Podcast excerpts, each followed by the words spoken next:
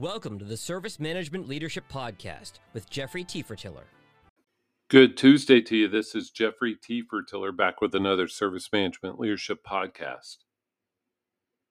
Those of you who are regular listeners, you know that I go out of my way not to be controversial.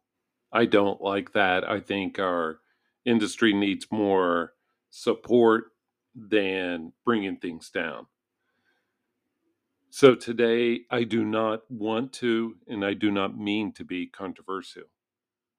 However, the way and the ways we have commonly applied our service level management, including our service level agreements, is flawed. And this goes back decades. So don't think of it as just the current state. The way we've applied this is it's flawed. It requires us, these SLAs, to address the symptom, measure the symptoms, not the underlying issue. Think about if you go to your doctor. Do you want your doctor to measure all of your symptoms or measure the underlying problem? Our doctors do some of both. You think they take your blood pressure, they take your temperature. Those are symptoms. But you want them to use those symptoms and have other measurements for the real issues. Back to our SLAs. I want you to consider, please, the following examples. In many organizations, we defined something as an incident only by the SLA, not the impact, not the potential impact to users. If the SLA is called an incident, we call it an incident. Is that really the way we should do it? I don't think so. This one is probably my biggest, coming up is my biggest pain point on the topic. Incidents are closed or even more frequently put into pending state just to satisfy the SLAs, even if users are still experiencing loss of function.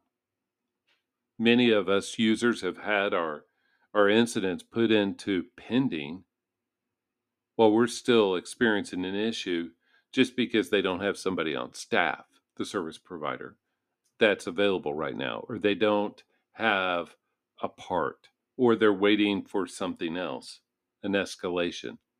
You, as the user, you don't care. You have still an incident. Another example requests also are put into pending state if we're out of inventory stock just so we don't have an SLA breach. This happens all the time. Can you imagine that that user that orders this mouse? Sorry, my voice is a little bit scraggly this morning. But you order a mouse and it arrives in two weeks instead of one week. And then you find out that in their metrics, the service providers everything was fine. It was on time. Would you be happy? I sure wouldn't. And there are many, many more examples where we have allowed the service level agreements, the SLAs, to dictate what is and what is not an incident, a request, whatever it is.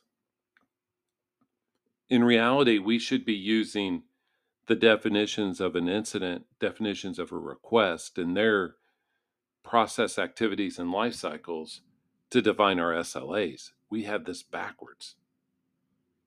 It's like the tail wagging the dog, if you've heard that that expression.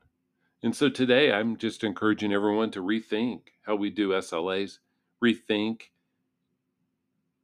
everything from the user's point of view. And where I'm going with this is the incident, the request. These are all to help our users, our consumers. And when we look at these from a service provider's point of view and not the user or consumer, we're really doing them a disservice.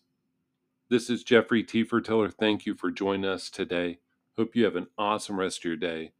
Please follow our LinkedIn company page. Let me know how service management leadership can help your organization. Hope you have an awesome rest of your Tuesday.